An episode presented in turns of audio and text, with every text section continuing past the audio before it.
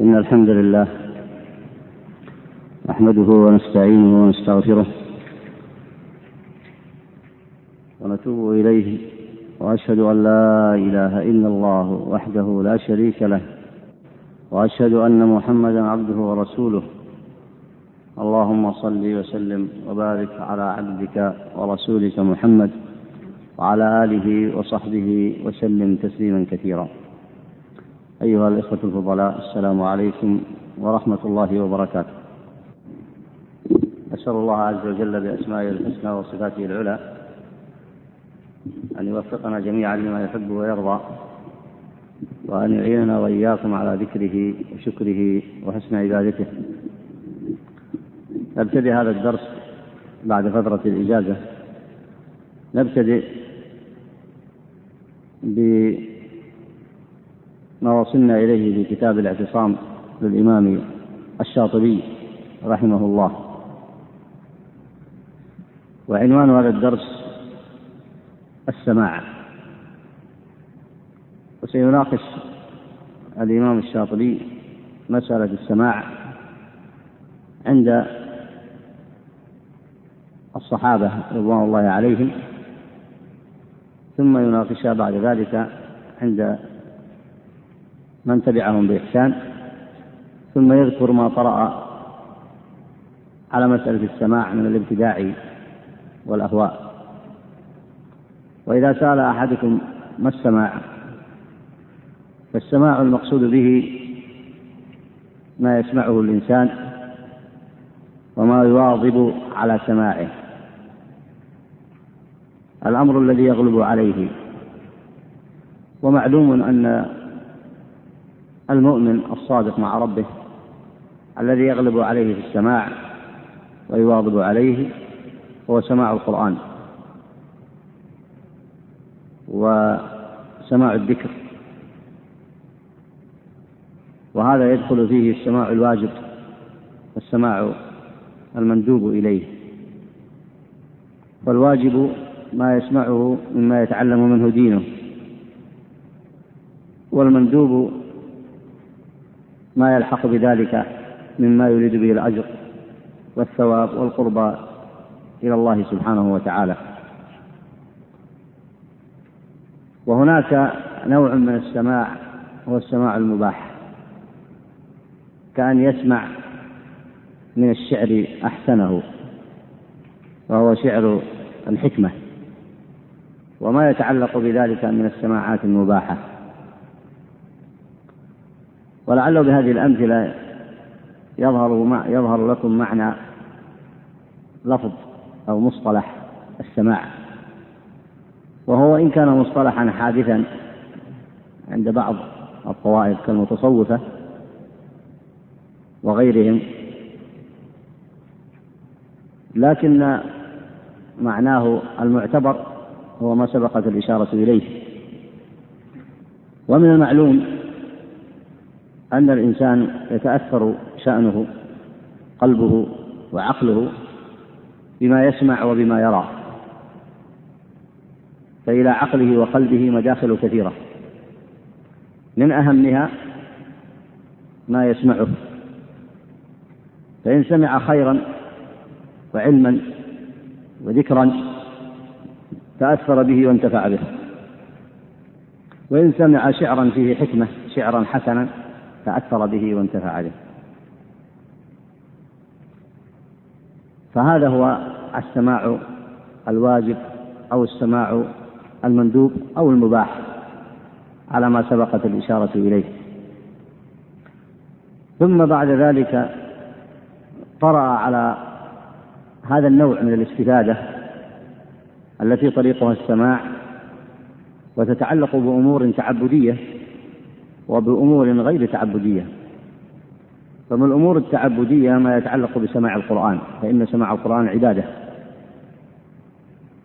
وكذلك الذكر فإن سماعه عبادة وقربة إلى الله. وكذلك سماع العلم عبادة وقربة إلى الله سبحانه وتعالى. وهناك ما لا يدخل في معنى التعبد. مثل سماع الشعر والحكمة وما يستأنس الإنسان به من الأمور المباحة فإنه يسمعه وينتفع به وإن لم يكن عبادة إن لم يكن فيها معنى التعبد وإن كانت تدخل تحت أحكام الشريعة بحيث أنه إذا سمع أمرا مباحا كان مأجورا. ويعينه بذلك على الطاعة. هذا ما يتعلق بما يمكن أن يسمى السماع. وكما تلاحظون أن المسلم محتاج إليه سواء ما كان منه واجبا أو مندوبا أو مباحا. ويقابل هذا السماع السماع المحرم. مثل سماع الغناء المحرم. مثل سماع الشعر الفاسد. هذا سماع بمعنى أن الإذن الأذن تسمعه والقلب يتأثر به. لكنه يدخل على الإنسان الفساد. كما ورد كما هو معلوم في الآثار والأحاديث التي تنهى عن الغناء. وهو سماع الفساق والفجار الذين يتلهون به ويسمعون ما حرم الله ما نهى ما نهى الله عنه. كما ورد في الأحاديث الصحيحة في الحديث الذي رواه البخاري رحمه الله عن النبي عليه الصلاة والسلام قال عليه الصلاة والسلام تستحل أمتي أي تتخذه حلالا بعد أن كان حراما عليها يستحل أقوام من أمتي الحرى والحرير والمعازف.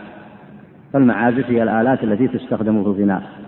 ولذلك ورد في كلام السلف أن الغناء ينبت النفاق في القلب يشوش على العقل ويشوش على القلب ويدخل عليه المفسدة ويلهيه عن الطاعة. هذه صورة من صور السماع المنهي عنه. وكما تلاحظون أن الشريعة قسمت السماع إلى نوعين. منه ما هو مباح منه ما هو مطلوب. سواء كان واجبا أو مندوبا أو مباحا ومنه ما هو محرم. والنوع الأول ظاهر أنه يفيد الإنسان وأنه ينتفع به في عقله وقلبه وشأنه كله سواء كان من الذكر كالقرآن أو العلم أو ما كان من السماع المباح الذي ينشطه على الطاعة. والنوع الثاني حرم وهو سماع الغناء وما أشبهه لأنه يبعده عن الطاعة ويصرف جهده ووقته فيما لا فائدة فيه بل فيما يعود عليه بالضرر. لعل هذه الأمثلة توضح مقصود المصنف هنا من دراسته لمسألة السماع. سماع القرآن كما سيأتي معكم يورث في القلب الخشية والوجل. ويورث على النفس السكون والطمأنينة. سماع الغناء وهو مزامير الشيطان يورث على الإنسان الخبل والطيش والطرب. كما يورث عليه بعض الحركات المفتعلة كما هو مشاهد في أرباب الغناء. فهذان أثران أثر حسن في الذكر والسماع المباح وأثر سيء على القلب والجسد ظاهرا وهو السماع المحرم.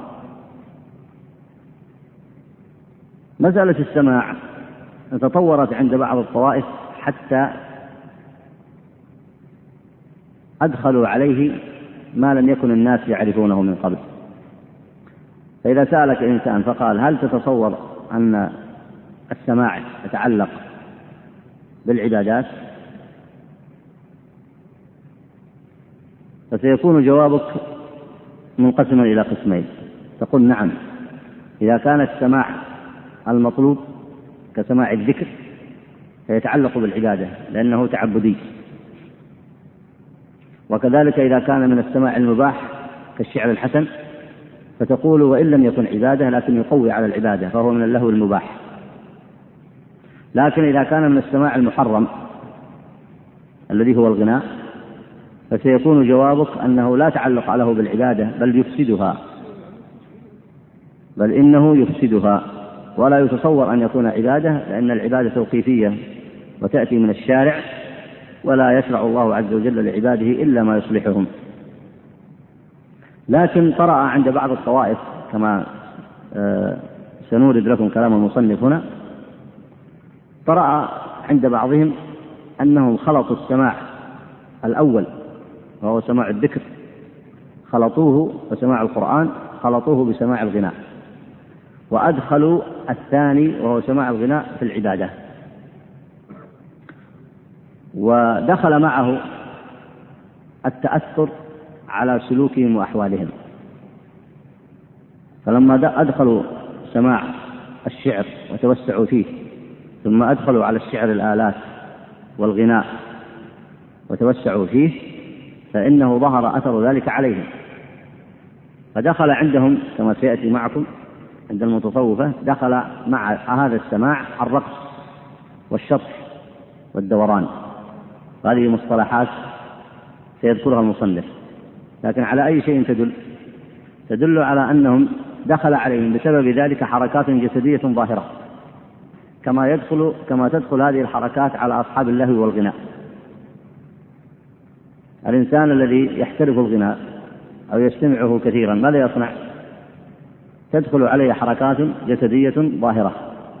فهؤلاء لما أدخلوا الغناء على عباداتهم ظهرت عليهم حركات.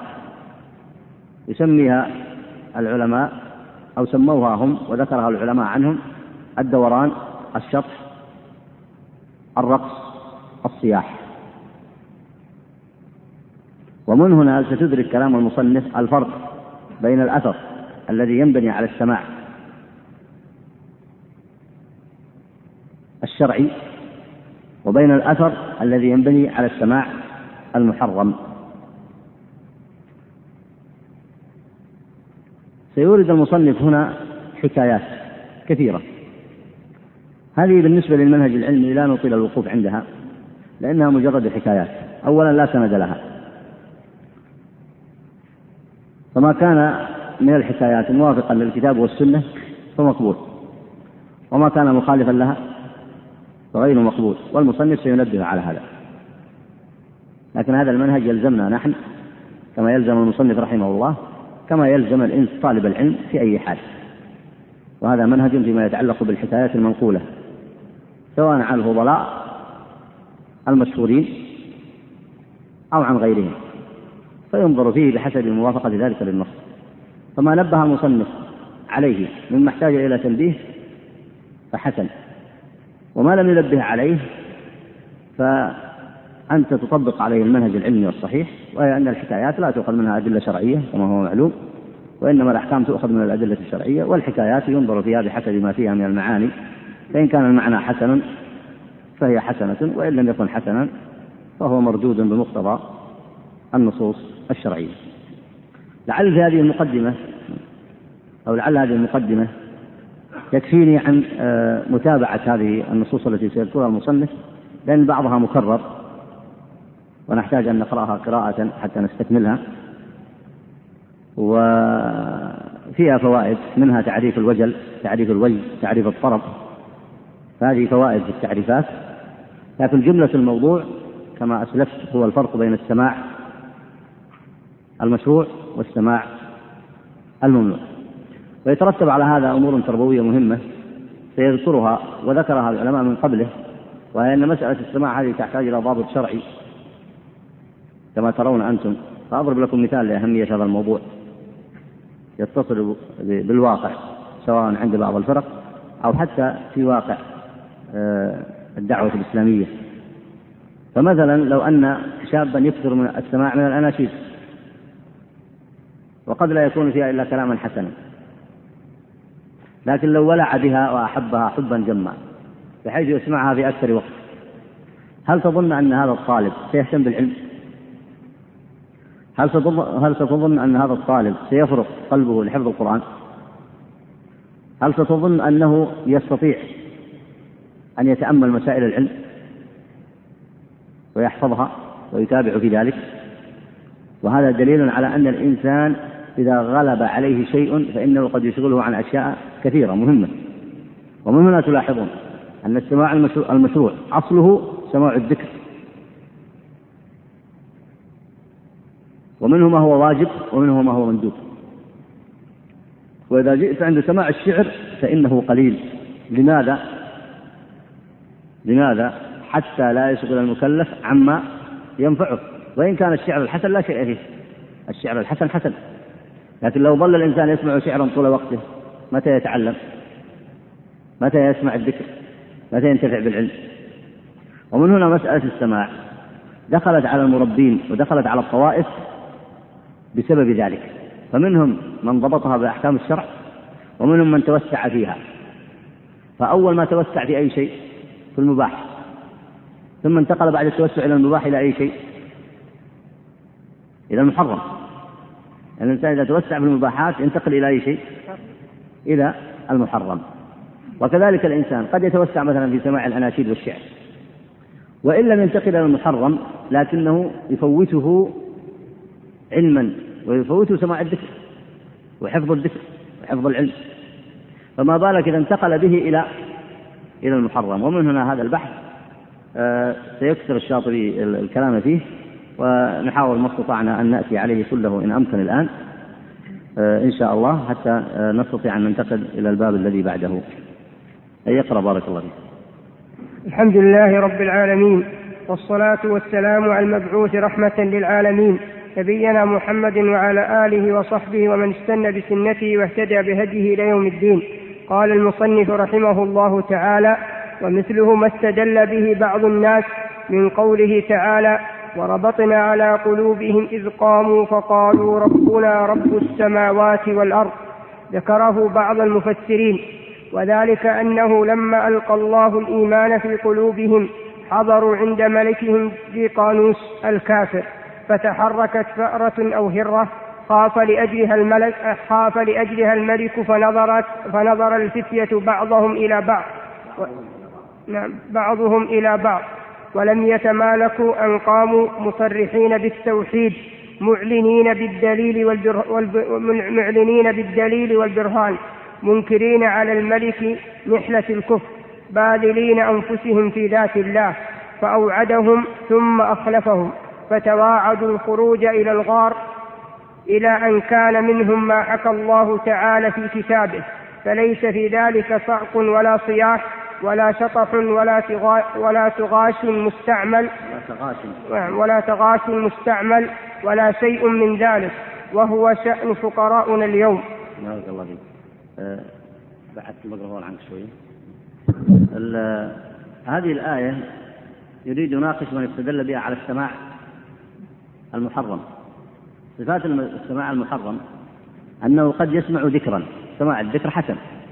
وقد يسمع شعرا حسنا وسماع الشعر الحسن حسن لكن قد يضم معه صعيق صعق وصياح وشطح هذا منهي عنه هذا لا تعلق له بالعبادة ولذلك يقول الفقراء المتصوفة يجتمعون مثلا على الذكر ثم يتمايلون يمينا وشمالا ويصعقون ويشطحون يقول هذا لم يكن معروفا ولا تعلق له بالعبادة بل هو منهي عنه.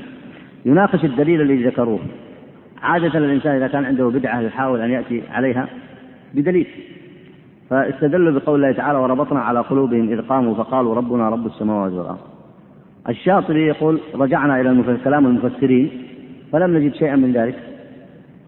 لكن هم هم أخذوها من قالوا إذ قاموا. فهم إذا وردوا للذكر قاموا وإذا قاموا تحركوا ودخل ودخل عليهم آه، الشطح والصياح وغيره والرقص. لكن الدليل لا يدل لهم على ذلك. وأشار الشاطبي هنا رحمه الله أن كلام المفسرين أن هؤلاء في فتية من أهل الكهف فتية أهل الكهف الذين أنكروا على آه، ملكهم آه، دقيانوس آه، فأقاموا الحق عليه وصرحوا بالتوحيد ودعوه إليه. فهذه الآية لا متعلق لهم فيها. إيه نعم. وخرج سعيد بن منصور في تفسيره عن عبد الله بن عروة بن الزبير. قال قلت لجدتي أسماء كيف كان أصحاب رسول الله صلى الله عليه وسلم إذا قرأوا القرآن؟ قالت كانوا كما نعتهم الله تدمع أعينهم أعينهم. أعينهم وتقشعر جلودهم قلت جلودهم. جلودهم. قلت إنا ناسا ها هنا إذا سمعوا ذلك تأخذهم عليه غشية وقالت أعوذ بالله من الشيطان الرجيم. إي نعم. هذا الذي ذكره عن عروة عن جدته أسماء رضي الله عنها آه، يحدد معنى السماع. الإنسان إذا سمع القرآن يتأثر به. لكن إلى أي حد يتأثر؟ إلى أي حد يصل هذا التأثر؟ هذا حده كما مضى معكم في الآيات.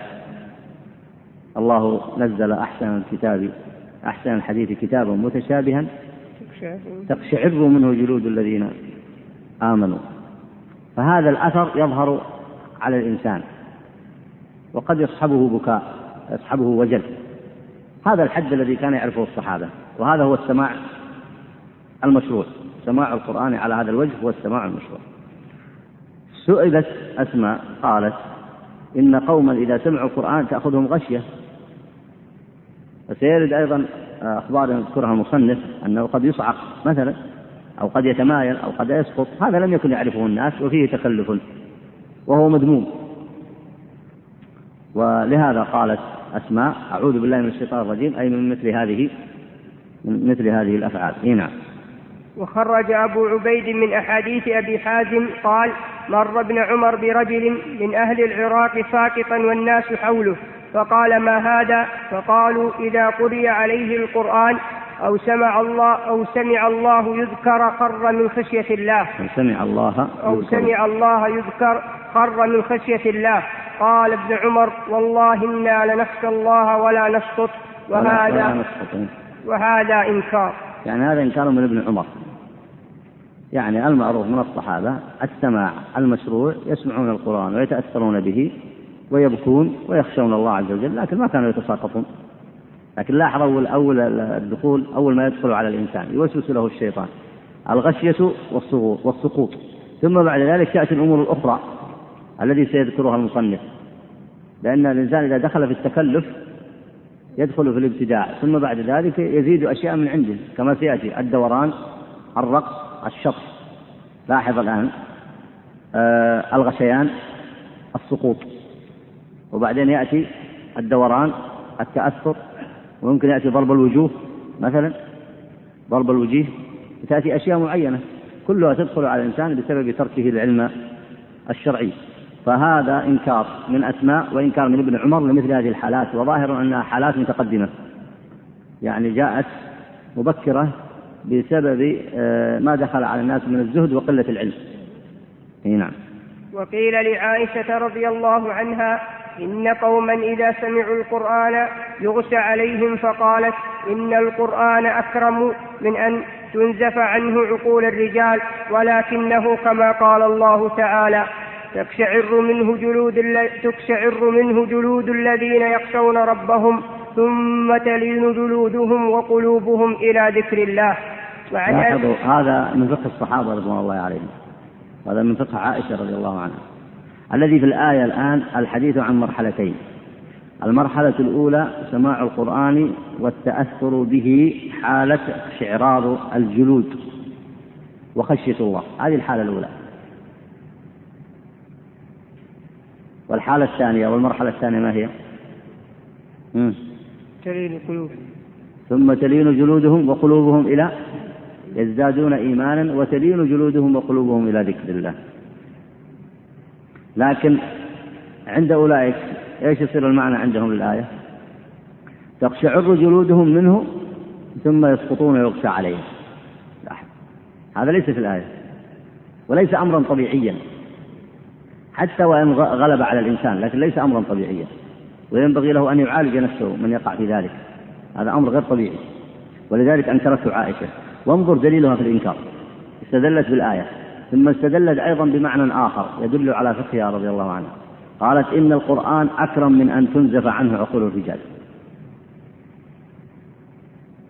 يعني إن القرآن كرمه الله وجعل الله عز وجل لكلامه منزلة عظيمة فلم يجعله الله عز وجل بحيث تنزف عنه أي تذهب فيه عقول الرجال بحيث أنه يذهب عقله فما يفهم شيء فما الفائدة إذا؟ ما الفائدة؟ المقصود من سماع القرآن ما هو؟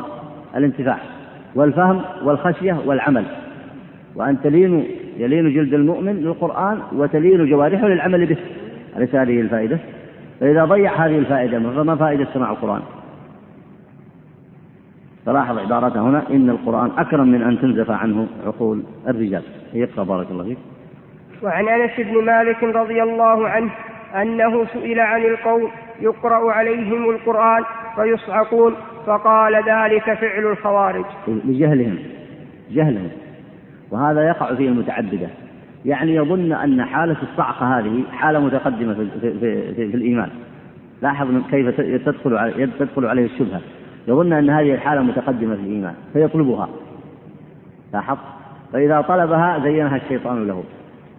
فهو يطلبها بجهله. لأن الإنسان أصلا التخشع الزائد هذا ما يجوز له أن يطلبه. ليش؟ لماذا؟ التخشع الزائد هذا وإظهار الخشوع وأنه يخاف عند سماع القرآن هذا لا يجوز له أن يطلبه بنفسه. لماذا؟ لأنه تكلف تكلف مصطنع. لا يجوز له أن يصنع ذلك. فإذا طلبه بنفسه جاء الشيطان فقال له هذا حسن فأكثر منه. فيكثر من التكلف فتأتيه مثل هذه الحالات المتكلفة المصطنعة. وقد لا تكون مصطنعة لكنها بسبب جهله وما دخل عليه من الوهم في التعبد لكن ليس بمشروط. ولذلك قال هنا أنه سئل مالك عن القوم يقرأ عليهم القرآن فيصعقون فقال ذلك فعل الخوارج. جهله بالأحكام الشرعية وجهل بالنصوص الشرعية فيظنون أن ذلك يصلح أن يتعبد الله به فيتعبدون الله بذلك فينساقون إلى أمور وهم لا يشعرون. فيقعون في مثل هذا الذي لم يكن معروفا عند الناس. وكما سبق من كلام أسماء وابن عمر وعائشة رضي الله عنهم. أي نعم. وخرج أبو نعيم على جابر بن عبد الله أن الزبير رضي الله تعالى عنه قال أن ابن الزبير. أن أن ابن الزبير رضي الله تعالى عنه قال جئت أبي فقال أين كنت؟ وقلت وجدت أقواما يذكرون الله فيرعد أحدهم حتى يغشى عليه من خشية الله. فيرعد أحدهم. فيرعد, أح فيرعد أحدهم حتى يغشى عليه من خشية الله. فقعدت معهم. فقال لا تقعد بعدها. فرآني كأنه لم يأخذ ذلك في فقال رأيت رسول الله صلى الله عليه وسلم. رأيت رسول الله. رأيت رسول الله صلى الله عليه وسلم يتلو القرآن. ورأيت أبا بكر وعمر يتلون القرآن. يتلوان. يتلوان القرآن. فلا يصيبهم هذا.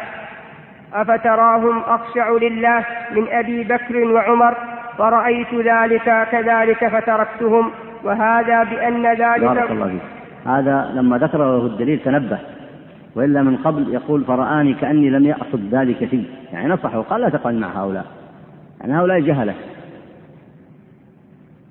وإن تعبدوا بمثل هذا لكن جهال. فقال لا تقعد معهم حتى لا يغرونك حتى لا يدخلوا عليك شيئا خلاف السنة. لا تقعد معهم.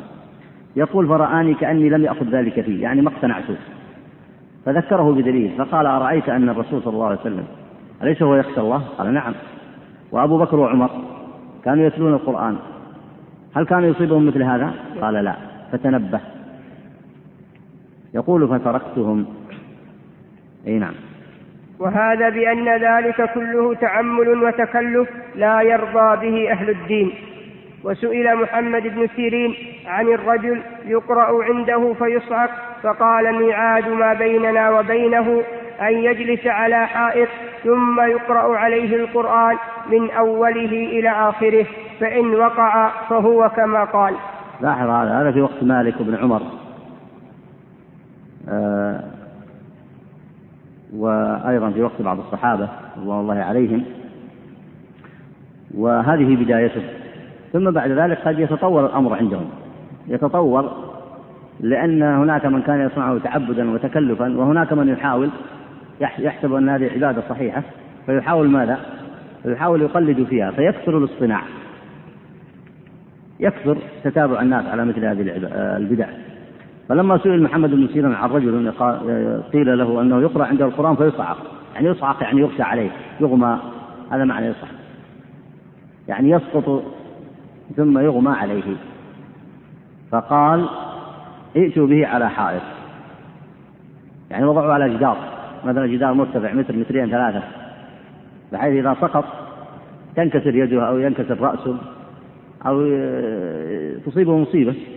فقال ضعوه على حائط ثم اقرأوا عليه القرآن من أوله إلى آخره فإن وقع فهو كما قال.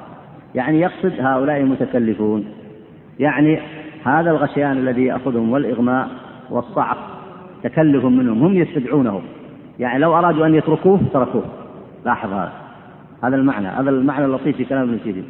يعني لو أرادوا أن يتركوه تركوه. بدليل ضعوا على حائط. إذا أراد يترك هذا يتركه. فهو الذي يستدعيه ويطلبه. لاحظ؟ وش الدليل أنه يستدعيه ولا ما يستدعيه؟ يعني يتكلف ويطلبه ويحاول أمام الناس أنه يصنع كذا وكذا يتكلف فيه. ما الدليل؟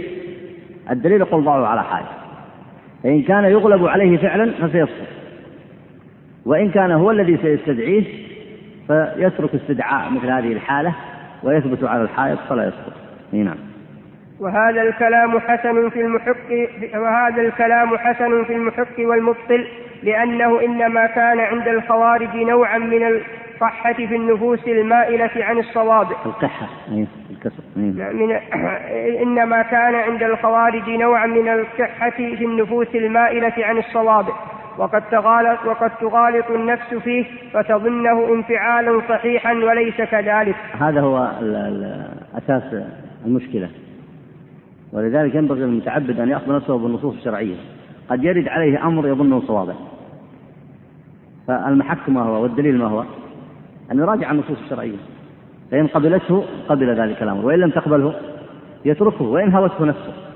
وإن رغبت فيه نفسه وإن ظن أنه نوعا من العبادة فهذا هو السبب يقول فتظنه انفعالا صحيحا وهو ليس كذلك وإنما شيء يدخل على النفس وما أكثر ما يدخل على النفوس وما أكثر ما يدخل على النفوس نعم والدليل عليه أنه لم يظهر على أحد من الصحابة لا هو ولا ما يشبهه فإن مبنأهم كان على الحق فلم يكونوا يستعملون في دين الله هذه اللعب القبيحة المسقطة للأدب والمروءة. وهذا أيضا ملمح جيد عند الشاطبي رحمه الله.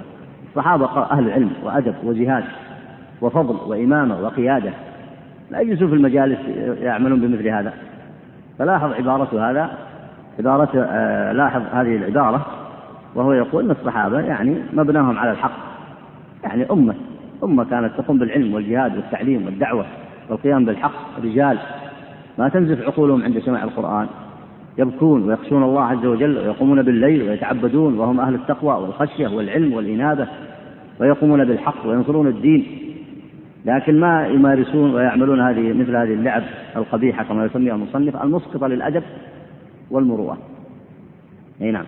نعم قد لا ينكر اتفاق الغشي ونحوه أو الموت لمن سمع الموعظة بحق فضعف عن مصابرة الرقة الحاصلة بسببها فجعل ابن سيرين ذلك الضابط ميزانا للمحق والمبطل وهو ظاهر فإن القحة لا تبقى مع خوف السقوط من الحائط فقد اتفق من ذلك بعض النوادر وظهر فيه عذر التواجد.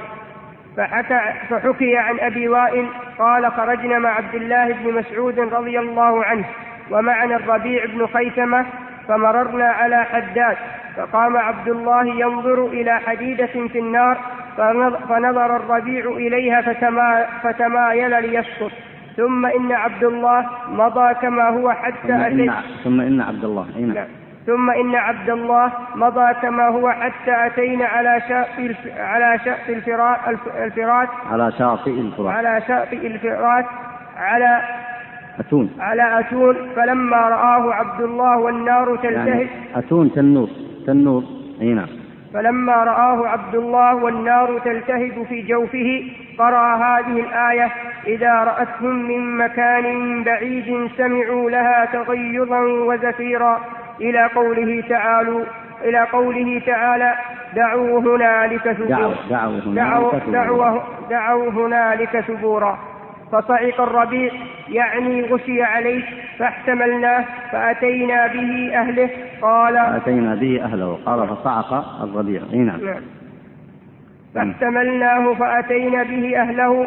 قال ورابطه عبد الله إلى ورابطه ورابطه. ورابط ورابطه عبد الله إلى الظهر. فلم يفق فرابطه فرابطه فرابطه إلى المغرب فأفاق ورجع عبد الله إلى أهله. فهذه حالات طرأت لواحد من أفاضل التابعين بمحضر صحابي. ولم ينكر عليه لعلمه أن ذلك خارج عن طاقته فصار بتلك الموعظة الحسنة فالمغمى عليه فلا حرج إي نعم. هذا استثناء عند المصنف. يقول إنه قد يرد على الإنسان في بعض الأحيان حالة من مثل هذه الحالات فيشتد عليه الخوف فيتأثر مثل هذا التأثر. لكن جعل لذلك قيودا وحكمه حينئذ حكم المغمى عليه وقال فلا حرج إذا لكن متى؟ إذا خرج ذلك عن طاقته. إذا خرج عن ذلك عن طاقته. كيف نعرف ذلك؟ ما الضابط فيه؟ آه نرجع أولا للضوابط التي ذكرها المصنف أن هذا مما لا ينبغي. يعني هذا السقوط بالنسبة له هو نوع من الضعف لاحظ. نوع من الضعف. ما هي حالة صحة يعني حالة الإغماء بحيث أنه تصور أن هذا كل ما جاء في مجلس سمع شيئا من الموعظة بكى وأغمي عليه. ماذا يقول الناس عنه؟ على حالة صحة ولا حالة غير طبيعية؟ لحالة غير طبيعية. فلذلك هذه الحالة المذكورة هنا كما ذكرها وإن كان لم يذكر لها سندا كاملا لكنها حالة لو كررها هذا الرجل لم تقبل منه. لو كررها كل ما جاء في مجلس آه، أخذه غشيان أو أخذه إغماء أو أخذه كذا لم تقبل منه. يعرف الناس أن هذا له وضع خاص له وضع خاص. ولذلك قال هنا خارج عن طاقته. وطاقة المكلف التي خلقها الله لن آه، تكون أعلى من طاقة من طاقة الصحابة. الصحابة رضوان الله عليهم طاقتهم آه، يسمعون القرآن يتأثرون به يبكون يخافون يقومون بالليل يخشعون آه، يشتد عليهم البكاء. ومع ذلك فحالتهم العامة حالة إيش؟ حالة عادية مثل عموم المكلفين. هذه حالة قوة. هذه حالة قوة. وهي المقصود من إقامة الحق والهدى. ولذلك هذه الحالة لو أنها كثرت هذا الشخص ينكر عليه عبد الله بن مسعود. لكن لما كانت واحدة ها وكانت بهذا القيد الذي ذكره المصنف آه، لم ينكر عليه مع أنه في الأولى كاد أن ينكر عليه لما تمايل ليسقط. إي نعم. وتبقى هذه الحكايات أيضا مقيدة بالضوابط السابقة. لأن كما قالت عائشة رضي الله عنها إن القرآن أكرم من أن تنزف عنه عقول الرجال. وكل شيء بحسبه والله المستعان. إي نعم. وحكي أن شابا كان يصا... كان يصحب الجنيد رضي الله عنه وهو إمام الصوفية إذ ذاك فكان الشاب إذا سمع شيئا من الذكر يدعق. وقال له الجنيد يوما إن فعلت ذلك مرة أخرى لم تصحبني فكان إذا سمع شيئا يتغير ويضبط نفسه حتى كان يقطر العرق منه بكل شعرة من بدنه من كل بدنه قطرة. قطرة. قطرة. فيوما من الأيام صاح صيحة تلفت نفسه. فهذا تلفت نفسه. فيوما من الأيام صاح صيحة تلفت نفسه فهذا الشاب قد ظهر فيه مصداق ما قاله السلف لأنه لو كانت صيحته الأولى غلبته لم يقدر على ضبط نفسه وإن كان وإن كان بشدة. كما لم يقدر على ضبط نفسه الربيع بن خيثمة وعليه أدبه الشيخ. أدبه. وعليه أدبه الشيخ. حين أنكر عليه ووعده بالفرقة. إذ فهم منه أن وعده بالفرقة. نعم. حين أنكر عليه ووعده بالفرقة إذ فهم منه أن تلك الزعقة من بقايا من بقايا رعونة النفس. فلما خرج الأمر عن كسبه بدليل موته كانت صيحته عفوا لا حرج عليه فيها إن شاء الله. أي نعم.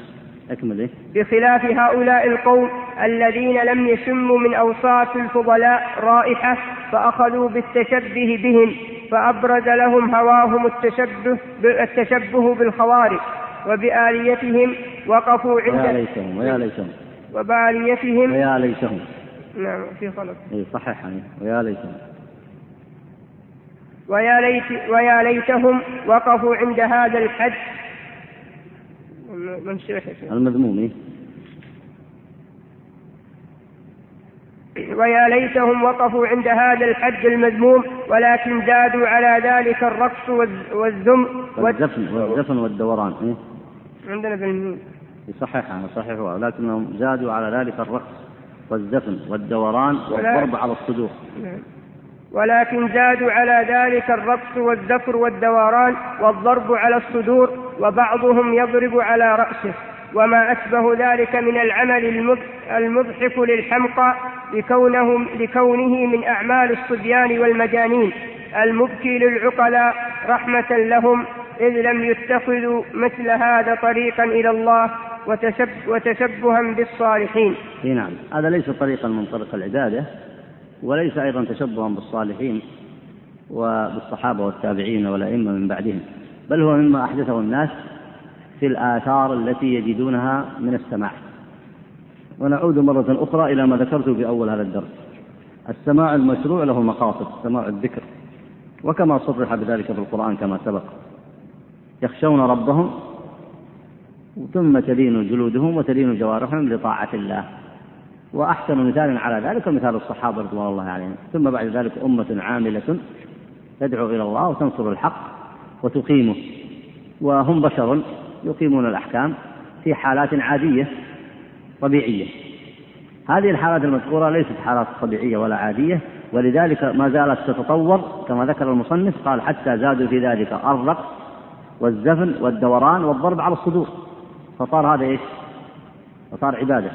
أولا غثيان إغماء آه، اضطراب تمايل سقوط رقص دوران ضرب على الصدور هذا لا دخله بالعبادة. لكن ما الذي أدخله عليهم؟ أدخله عليهم الشيطان وهم يظنون أنهم متعبدون. وهذا سببه ترك العلم وترك السنة. مثل الآن بعض الطوائف في يوم عاشوراء ماذا يصنعون؟ إذا اجتمعوا الشيعة ماذا يصنعون؟ يوم عاشوراء ماذا يصنعون؟ يضحكون العالم كله عليهم. يضربون وجوههم وأبدانهم وأبشارهم ورؤوسهم. فإذا انتهوا من الضرب مالوا على الخنازر فضربوا أنفسهم. يزعمون أنهم ماذا؟ يتعبدون الله وإلا لا؟ أرأيت كيف يلعب الشيطان بهم؟ الشيطان كما يلعب بأصحاب الفسوق والفجور وكما يلعب بالكفار. كذلك يلعب بالمتعبدة الجهال إذا لم يعملوا بإيش؟ بالسنة ويستقيموا على النصوص الشرعية. يتلعب بهم. يعني كل واحد يتلعب به وهو في مكانه. يعني يتلعب بالفاسق والفجور الفساق والفجور يتلعب بهم بالغناء والرقص واللعب المحرم. والكفار يتلعب بهم فيما هو أشد من ذلك. ويتلعب بالمشركين. والمتعبدين الجهال يتعبد يتلعب بهم بماذا؟ لأن إذا قال قم من عبادتك هذه ما يقوم. فيتلعب به وهو على عبادته. فيدخل عليه في عبادته أمرا عجيبا. أحد الناس يقول كنت آه، في الحج يقول فوجدت خيمة فيها حركات كثيرة واضطراب فمررت بهم فسلمت عليهم. فوجدتهم يرقصون جالسين على ركبهم جالسين على الركب قيام. على ركبهم يعني نصف قائم. يصفق بشدة ضرب بالرؤوس يمين شمال يمين شمال. طبعا هو ما يعني يسمع عن هذا لكن قال ما علاقة هذا بالعبادة؟ فسلم عليهم مرة أخرى. فلم يستجيبوا له. في شغل. وفي واحد يعرض عليهم أناشيد. هذا السماع شوف. هذا هو السماع. السماع. يتصورون أنه يأتي لهم بإيش؟ برقة في النفس ووجد يدخل عليهم شيء في نفوسهم. فيجدون ما يفرحهم. يظن عبادة مسكين يظنونه عبادة. الآن واحد يغني مثلا إيش يصنع؟ تجده مشغول بغناه ولا لا؟ مشغول بالغناء. بحيث لو أخذت منه آلته التي يغني بها يقاتلك. لأنه لما غنى يبدأ يرقص ويشتغل بالغناء ويشعر بحالة بحالة نشوة وطرب. فلا يريد أحد يشغله عن هذا. هؤلاء في حالة نشوة وطرب لكن تعبدي.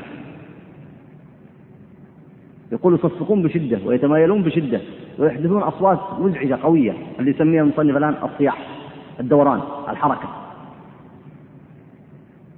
ويسمعون أبياتا من الشعر يقول فسلمت مرة ثانية فلم يستجيبوا لي. فوقفت بباب الخيمة فسلمت مرة ثالثة. فالتفت لي أحدهم فسلم علي. ثم انصرف عني إلى ما يصنع أصحابه لم يلتفتوا علي. فسلمت سلمت مرة رابعة وحدثتهم. فوقف. هذا الذي سلم علي مرة المرة الأولى وقف والتفت إلى شيخ عندهم فقال يعني الرجل بالباب. يقول والشيخ الذي يملي عليهم القصائد مشغول عني. فلما قال له الرجل بالباب كأنه يقول له الرجل بالباب وقفوا كلهم. قال ماذا تريد؟ قال أريد أن أسلم عليك. قالوا عليك السلام. فاستحيوا. قالوا تفضل. قال فدخلت.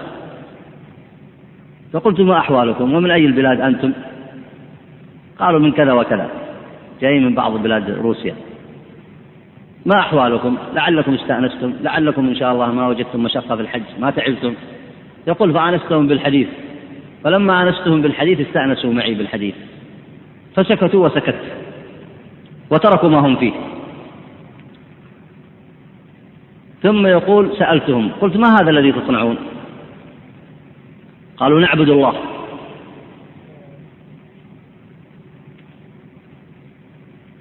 قال عبادة الله في الكتاب والسنة. أين هذا في الكتاب والسنة؟ قالوا فالتفت بعضهم إلى بعض. قالوا وبقية المسلمين لا يصنعون مثل صنيعكم.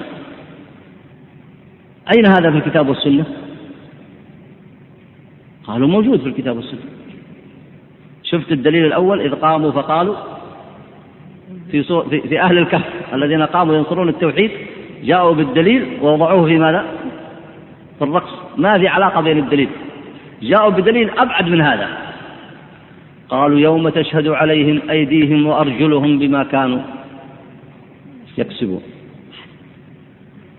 يقول فاستحيت. فكلمتم قلت هذه يا إخوان ليست في هذا الموضوع. هذه في عالم آخر. هذه تشهد عليهم بالمعاصي. قالوا يوم تشهد عليهم بالطاعة. قال هذه تشهد عليهم بالمعاصي الآية هذه فيها في ذلك. عندكم كتب تفسير؟ قالوا ما عندنا. قالوا سنراجع هذا نراجع هذا إن شاء الله. سنراجع هذا. فسكتوا. فقلت لعلي أمر عليكم وآتيكم ببعض الكتب أو شيء من هذا. طبعا الموضوع قديم عندهم ما يمكن معالجته في خمس دقائق. وكان هذا الرجل لطيف في دعوته. قال لعلي إذا استطعت أمر عليكم وآتيكم ببعض الكتب. قالوا جزاك الله خير شكرا. نحن نراجع الآية في التفسير. يقول فذهبت من هنا فرجعوا مرة أخرى. هذه تدخل على المتعبدين غلطا وسوء فهم. ما دخل هذا بالعبادة؟ وشوف كيف يتطور الموضوع. يتطور الموضوع يتطور الموضوع. والتقليد آفة. التقليد آفة. ولذلك ينبغي لطلاب العلم أن ينشروا السنة ينشروا العلم. ويعلموا الناس بالتي هي أحسن. وإلا التقليد من أشد الآفات على الناس وخاصة العوام. بل وغير العوام حتى بعض المتفقهة تجد التقليد يحيطه من كل جانب فلا يكاد يرجع إلا أن يشاء الله. ولذلك لا يرجعون إلى كتب العلم الصحيحة. وبعضهم قد يتأثر ويقول نعم صحيح ثم تغلبه ماذا؟ تغلبه العادة. ومن الطرائف أن آه، مسجد في مكان نائي. وكان إمام المسجد يتأخر كثيرا فيأتي بعض العوام جهال فيصلون. وبعضهم آه، قد يكون كبير سن ويرتبك أو ما يعرف يؤدي الصلاة على صورتها الصحيحة. فدخل أحدهم يصلي بهم العصر وهم قليل ما هم كثير. صفين لكن يغلب عليهم الجهل. فلما صلى بهم العصر قال الحمد لله رب العالمين الرحمن الرحيم مالك يوم الدين. يجهر بالصلاة. فصار العوام ماذا يقولون له؟ يعني عارفين أنه غلط. فقالوا سبحان الله سبحان الله وما يسمع. اهدنا الصراط المستقيم صراط الذين أنعمت سبحان الله ما يسمع. لكن كثير من العوام يغلب عليهم التقليد. قال ولا الضالين. قالوا آمين. إذا جاء عند آمين ما ما يخلون الحالة. الركعة الثانية إذا بدأ بالقراءة. سبحان الله سبحان الله. إذا جاء عند آمين ما يتركون. لا جاء قالوا آمين. فالتقليد قد يأتي على الإنسان فيجعله يسهى عن الحجة. يسهى ويتركها من كثرة التقليد. وإلا مثل هذا من يصنعه؟ ما دخل هذا بالعبادة أي نعم. آه، انظر الآن الدليل من السنة على أثر الموعظة. الموعظة لها أثر حسن على الإنسان. اقرأ حديث النبي عليه الصلاة والسلام. وقد صح من حديث العرباض بن ساري رضي الله عنه. قال وعظنا رسول الله صلى الله عليه وسلم موعظة بليغة ذرفت منها موعظة, موعظة بليغة ذرفت منها العيون ووجلت منها القلوب الحديث. وقال الإمام الأجري العالم السني أبو بكر رضي الله عنه ميزوا هذا الكلام. يعني تفهم هذا الكلام. نعم. عند الأحاديث واستفد منها. وخاصة أن هذه مثل هذه الأشياء التي دخلت في العبادات انتشرت بين الناس. إيه، قال ميزوا هذا الكلام أي افهم هذا الحديث. إيه، فإنه فإنه لم يقل صرخنا من موعظة ولا طرقنا على رؤوسنا. ولا زعقنا. نعم. ولا ضربنا على صدورنا ولا زفنا زفنا ولا رك ولا رقصنا كما يفعل كثير من الجهال من الجهال يصرخون عند المواعظ ويزعقون ويتناشون ويتناشون. ويتغاشون. ويتقاشون ويتقاشون قال وهذا كله من الشيطان يلعب بهم وهذا كله بدعة وضلالة ويقال لمن فعل هذا اعلم أن النبي صلى الله عليه وسلم أصدق الناس موعظة وأنصح الناس لأمته وأرق الناس قلبا وخير الناس من جاء بعده لا يشك في ذلك عاقل. ما صرخوا عند موعظته ولا زعقوا ولا رقصوا ولا زفنوا. ولو كان هذا صحيحا لكانوا أحق الناس به أن يفعلوه بين يدي رسول الله صلى الله عليه وسلم. ولكنه بدعة وباطل ومنكر فاعلم ذلك. انتهى كلامه وهذا واضح فيما نحن فيه. نعم. ولا بد من النظر في الأمر كله الموجب للتأثر الظاهر في السلف الأولين في السلف الأولين مع هؤلاء المدعين فوجدنا الأولين يظهر عليهم ذلك الأثر بسبب ذكر الله أو بسماع آية من كتاب الله وبسبب رؤية وبسبب رؤية اعتبارية كما في قصة الربيع عند رؤيته للحداد والآتون وهو موقد وهو موقد النار ولسبب قراءة في صلاة أو غيرها. ولم نجد أحدا منهم فيما نقل العلماء يستعملون الترنم بالأش الترنم. الترنم بالأشعار لترق, لترق, لترق نفوسهم فتتأثر ظواهرهم. وطائفة تتأثر ظواهرهم. وتتأثر ظواهرهم. وطائفة الفقراء على الضد منهم فإنهم يستعملون القرآن والحديث والوعظ والتذكير فلا تتأثر ظواهرهم. فإذا قام المزمر تسابقوا إلى حركاتهم المعروفة لهم فبالأحرى ألا يتأثر على تلك الوجوه المكروهة المبتدعة لأن الحق لا ينتج إلا حقا. كما أن الباطل لا ينتج إلا باطلا. وعلى هذا التقرير ينبني النظر في حقيقة الرقة المذكورة وهي المحركة للظاهر وذلك أن الرقة ضد الغلط فنقول هذا رقيق ليس بغليظ ومكان رقيق إذا ومكان رقيق إذا كان لين التراب. ومكان رقيق إذا كان لين التراب. ومثله الغليظ. وضده ف... وضده صحح وضده الغليظ. ثم لو تأخذون الطبعة حقت الشيخ الهلالي لأن طبعة الشيخ رشيد رضا رحمه الله فيها أغلاط كثيرة. نعم. كيف؟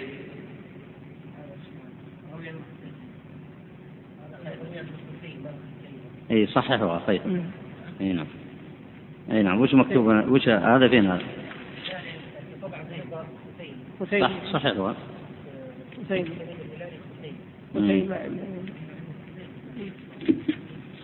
تحتاج إلى ضبط هذه. لكن نسخة الشيخ رشيد رضا فيها أغلاط كثيرة. أي نعم. وضده الغليظ فإذا وصف بذلك فهو راجع إلى لينه وتأثره ضد القسوة. ويشعر بذلك ويشعر, بذلك قوله تعالى ثم ثم تلين جلودهم وقلوبهم إلى ذكر الله لأن القلب الرقيق إذا أوردت عليه الموعظة خضع لها ولان وانقاد ولذلك قال تعالى إنما المؤمنون الذين إذا ذكر الله وجلت قلوبهم فإن الوجل تأثر ولين يحصل في القلب بسبب الموعظة. فترى الجلد من أجل ذلك فترى الجلد من أجل ذلك يقشعر والعين تدمع واللين إذا حل بالقلب وهو باطن الإنسان حل بالجلد بشهادة الله وهو ظاهر الإنسان. شهادة الله في الآية نعم. قال الله وجلت. الخشية هي الباطن ثم قال الله وجلت. نعم. وهو باطن الإنسان حل بالجلد بشهادة الله وهو ظاهر الإنسان فقد حل الانفعال بمجموع الإنسان. وذلك يقتضي السكون لأن الحركة والانزعاج لا الحركة يقتضي السكون لا الحركة. صحيح نعم. يقتضي السكون لا الحركة. أي نعم. وذلك يقتضي السكون لا الحركة ولا, ولا الانزعاج والسكون لا الصياح. وهي حالة السلف الأولين كما, إيه، كما, كما تقدم. أحسنت. هذه فيها دراسة نفسية جيدة هذه العبارات.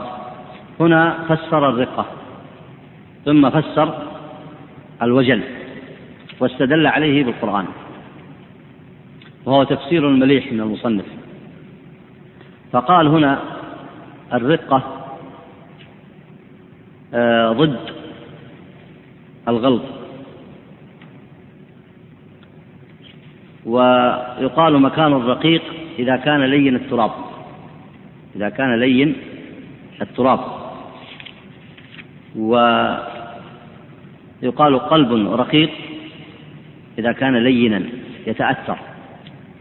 ويقال قلب غليظ إذا كان لا يتأثر. فإذا الرقيق هو ضد الغليظ.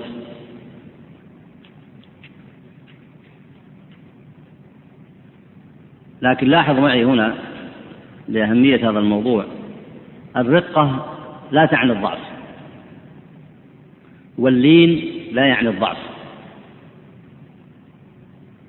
كما أن القوة لا تعني أن يكون الإنسان غليظا. وهذا مبحث مهم. وهو الذي أدخل على على هؤلاء المتعبدة ما ليس بصحيح. لأن كون الإنسان رقيقا ليس معناه كونه ضعيفا. يتغاشى ويتساقط ويتمايل أو يتخشع في مشيته أو يكون ضعيفا في كلامه أو في مواقفه. لا لا تلازم بين هذا وبين هذا. قد يكون الإنسان رقيقا ويكون قويا. كما أن الإنسان قد يكون قويا لكن لا يكون غليظا. فالرقة واللين أثر يأتي على القلب ثم تلين قلوبهم. ترق لسماع الموعظة وتلين لكنهم أقوياء.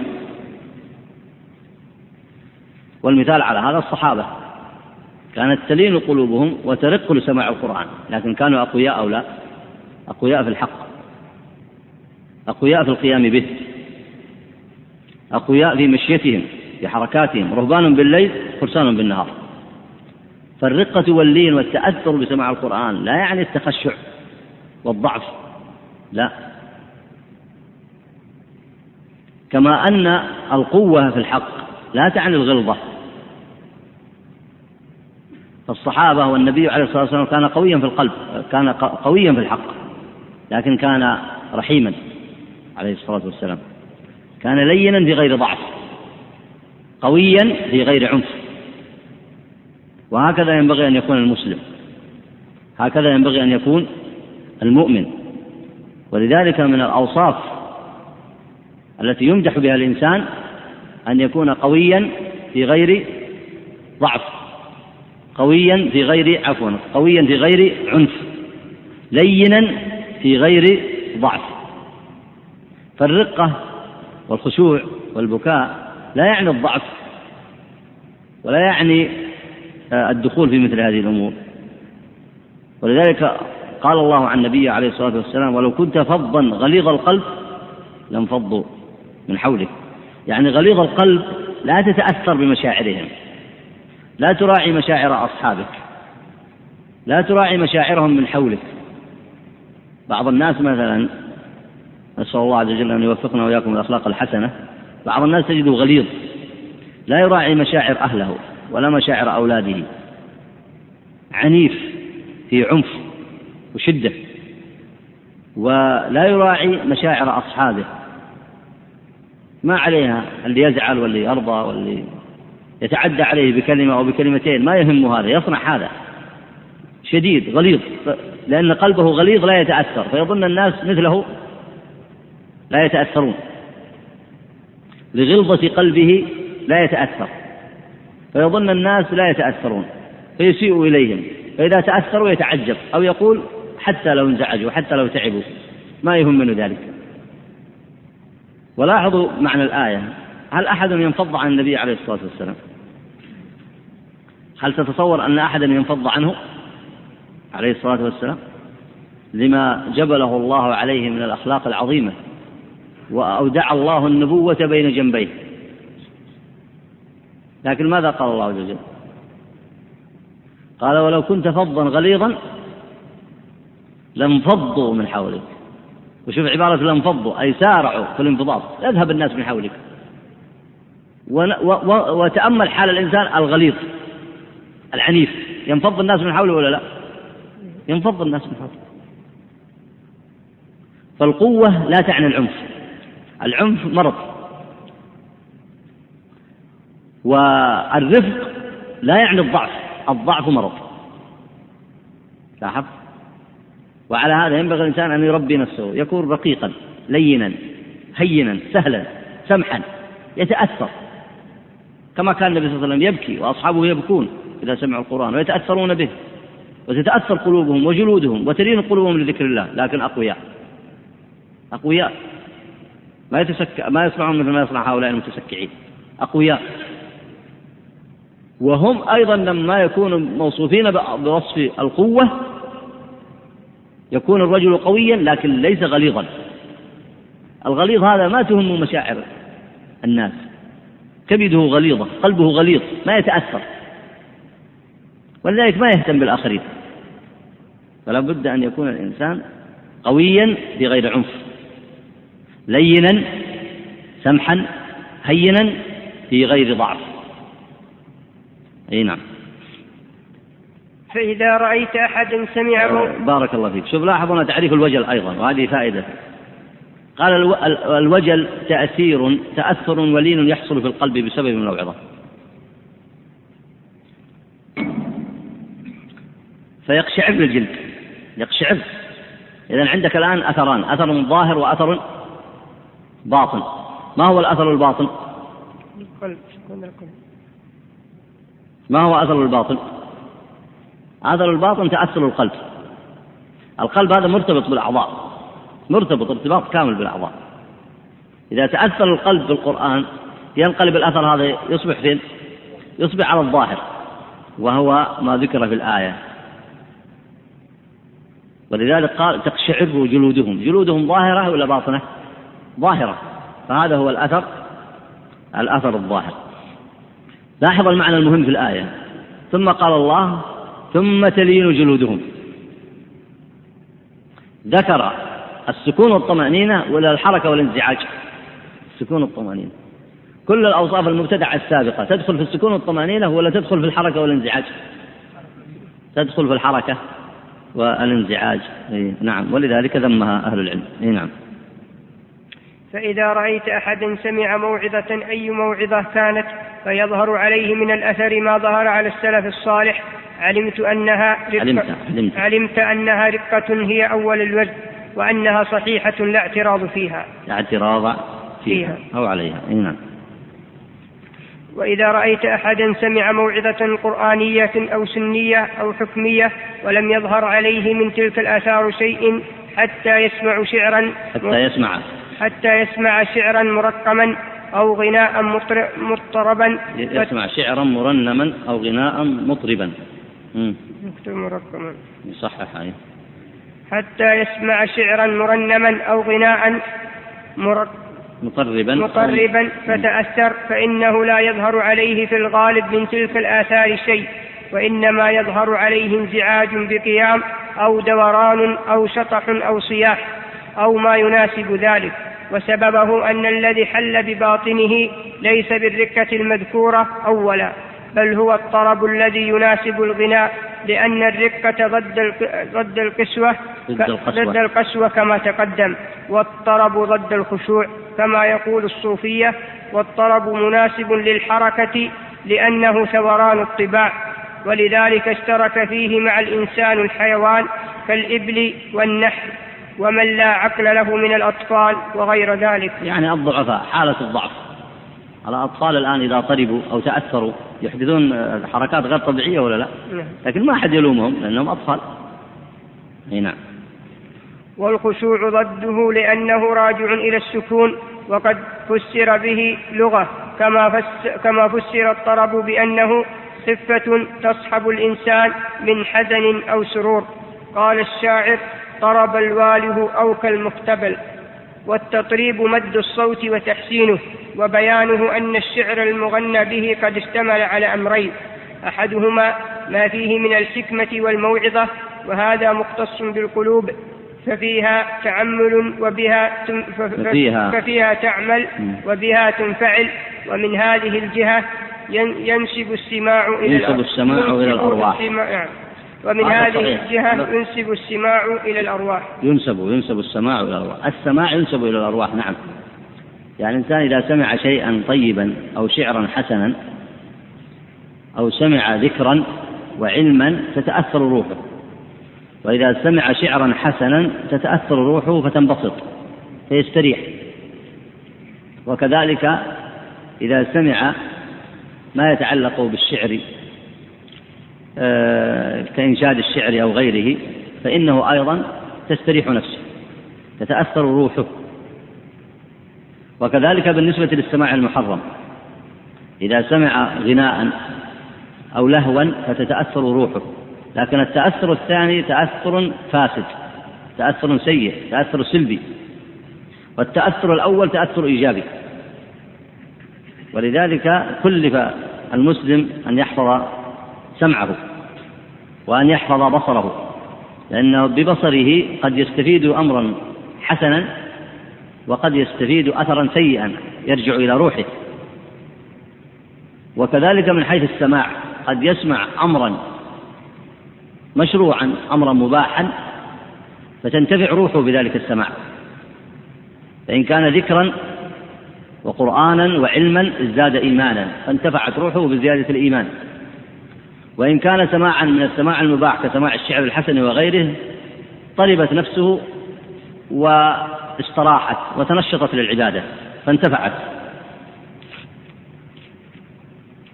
وأما إذا كان السماع محرما مثل سماع الغناء أو ما أشبهه فإنها تتأثر روحه لكن تأثر سلبي تأثر فاسد. ولذلك كلف الله عز وجل الإنسان بحفظ سمعه. كلف الإنسان بحفظ سمعه. والآلات التي تدخل على الإنسان هذه الآثار كما هو معلوم السمع والبصر والتفكير. فالإنسان إذا فكر في أمر طيب انتفعت روحه بذلك. وإذا فكر في أمر سيء تأثرت نفسه تأثرا سلبيا. وكذلك من حيث النظر وكذلك من حيث السماع. ولذلك من العبادات المذكورة في الكتاب والسنة حفظ الإنسان فإن الله ذكر هذه الجوارح ثم أمر بشكره عليها وهذه الجوارح أثرها عظيم على الإنسان وأمره بحفظها. أي نعم. والثاني ما فيه من النغمات المرتبة على النسب التلحينية وهو المؤثر في الطباع فيهيجها إلى ما يناسبها إلى ما يناسبها وهي الحركات على اختلافها. فكل, فكل تأثر في القلب من جهة السماع تحصل عنه أثار الكون والخضوع فهو رقة وهو التواجد الذي أشار إليه كلام المجيب. نعم. لعل نكتفي بهذا ويكون الدرس القادم في آه، بيان أثر الشعر آه، على النفس وما يتعلق بذلك من استكمال آه، بحث السماع إن شاء الله تعالى. أستغفر الله وأتوب آه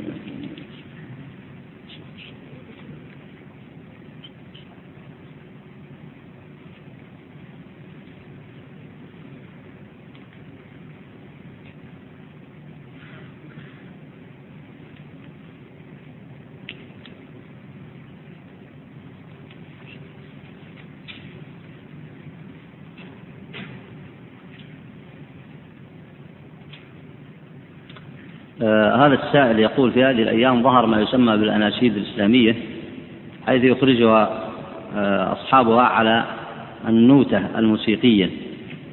حجتهم في ذلك أنها بديل عن سماع الأغاني. آه أرجو تعليقكم على هذه المسألة. نعم هي آه، بديل عن سماع الأغاني لأن الأغاني متفق أهل العلم على تحريمها. الأغاني المقصود بذلك الشعر الذي معه المعازف. الشعر حسنه حسن وقبيحه قبيح. لكن بحسنه وقبيحه إذا ارتبطت به المعازف فأئمة الصحابة والتابعين والأئمة الأربعة الإمام أحمد ومالك وأبي حنيفة والشافعي وغيرهم من أتباعهم على أنه حرام. لا كما يظنه كثير من الناس أن الغناء الذي معه المعازف مختلف فيه. الصواب أن الغناء الذي معه المعازف المعروف عند الناس متفق بين العلماء على تحريمه. بين علماء السلف من الصحابة والتابعين ومن جاء بعدهم من الأئمة المشهورين. فهذه الأناشيد التي ليس معها موسيقى ولا غناء هي بديل آه، للسماع بحيث الإنسان بدل ما يسمع شيئا محرما يسمع مثل هذه الأناشيد وما تنطوي عليه من المعاني. وتنقسم إلى قسمين وهذه الأناشيد المذكورة المعاني فيها معاني حسنة. أما إذا كانت المعاني ليست حسنة فهي مردودة. حتى وإن لم يكن معها نشيد. ومن هنا قسم العلماء الشعر إلى قسمين ما كان حسنا يقبل وما كان غير حسن لا يقبل وإن لم يكن معه نشيد. لكن إذا انضم له المعازف فإنه لا يقبل حتى وإن كان حسنا. لأن التحريم منصب على المعازف. فهذه الأناشيد إذا خلت من المعازف فإنها حينئذ تسلم من الغناء المحرم. لكن تدخل معنا في موضوع السماع. تدخل معنا في موضوع السماع. فهي نوع من السماع بمعنى أنه يسمع. يسمعه الإنسان. فهنا إن كان قليلا وعلى وجه مباح فلا بأس به. لا حرج فيه إن شاء الله. وإن كان كثيرا بحيث الإنسان يتعوده فيقدمه على السماع الواجب. ما هو السماع الواجب؟ الذكر. ويدخل فيه العلم الذي تنتفع به فإنه سماع. وإن كان قد لا يدخل في مصطلح السماع المذكور هنا لكنه سماع أي تنتفع به. فإذا غلب على السماع الواجب اللي هو سماع الذكر وسماع القرآن بحيث الإنسان لا يكون له شأن إلا سماع مثل هذه الأناشيد فإنه حينئذ ينهى عن ذلك. ينهى عن ذلك. لأنه إذا غلب عليه هذا الأمر لم ينتفع بالذكر. وأما بالنسبة لمن يريد أن يطلب العلم فإنه إذا انشغل بذلك لن يستطيع طلب العلم. مثل الذي يغلب عليه سماع الشعر. ولو كان شعر الحكمة. قال أنا أريد أن أحفظ شعر الحكمة كله. شعر الحكمة فيه شيء أمر طيب. لكن شعر الحكمة كم تتصور؟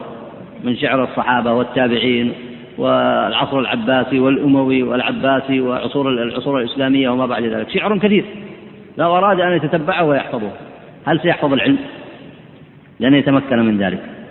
ولذلك سيأتي معكم في الدرس القادم ما يشير إلى الجواب على هذا السؤال وهو أن الإنسان وإن أكثر من هذا السماع وإن كان مباحا فإنه يؤدي به إلى ترك السماع الواجب أو الانتفاع بالعلم. وحتى بعض أهل العلم يسمون هذا الشأن يسمونه فعل البطالين. ما معنى البطالين؟ ما هو مثل ما يتصور العوام من عبارة البطالين. البطالين يقول الذي لا عمل عندهم. ما عنده عمل. يعني يضيع وقته فيما لا فائدة فيه فينشغل بالسماع. هذا إذا كان السماع مباحا. يعني واحد الآن متفرغ لسماع الشعر. ويقول أنا أسمع الشعر الحسن. فنقول أليس عندك عمل تشتغل به؟ تسمع مثلا دقائق أو بعض الأحيان. لكن لو غلب عليه هذا بحيث يسمع في أكثر الأحيان فهو مثل ما قال أهل العلم يؤدي به إلى البطالة. وكذلك طالب العلم إذا اشتغل بمثل هذا السماع المباح فإنه يؤدي به إلى إلى البطالة. لا يحفظ العلم لا يحفظ القرآن لا يحفظ الأحاديث فتؤدي به إلى البطالة فما بالك بالسماع المحرم؟ السماع المحرم أشد وأنكى. أي نعم. يقول هذا في الدرس السابق قبل الحج يقول علمنا أن عمر رضي الله عنه عندما قرأ من سورة الطور ربى بها ربوة عيد منها عشرين يوما. هذا ذكر عنه لكن ما قيل أنه صعق أو أغمي عليه أو نزف عقله. لم يذكر أهل العلم ذلك. فما ذكره المصنف الشاطبي صحيح لم ينقل عن الصحابة ما حدث في الناس مما أدخلوه في العبادة مما ليس منها. إي نعم. يقول هنا نحن لدينا مكان هذا يسأل عن آه، ما يتعلق باسم الربيع. هذا ممكن أن يراجع يراجعه هو في في كتب آه، التراجم. يقول هنا آه، نحن لدينا مكان للرقى. فنقرأ على بعض الناس. فعندما نقرأ على بعض المرضى القرآن نجد عندهم تأثر بذلك بحيث تحدث عندهم بعض الحركات غير العادية وبعض الأصوات كالصياح هذا قد يكون بسبب مرض معه. هذه حالة غير عادية بدليل أنك تسأل وتقول مريض والمريض في حالة غير عادية. إي نعم. فلعل به مرض من الأمراض المعروفة النفسية أو نوع من المس والعياذ بالله أو شيء من هذا. إي نعم. هذا يسأل عن ما يتعلق بصيام يوم عاشوراء متى يحدد؟ الله أعلم آه، يقول هنا قد ثبت دخول شهر ذي الحجة شهر ذي الحجة آه، حسب وحيث أنه حسب التقويم 29 يوما ولم يرد خبر عن دخول شهر آه، محرم فهل شهر فهل شهر ذي الحجة 30 يوما؟ وهل يكون يوم عاشوراء يوم السبت أم ماذا نفعل؟ يعني لعله يمكن البحث عن هذا أو لعله يعني يتكلم في ذلك بعض أهل العلم أو يعلن عنه والله أعلم. صلى الله وسلم على نبينا محمد وعلى آله وصحبه أجمعين.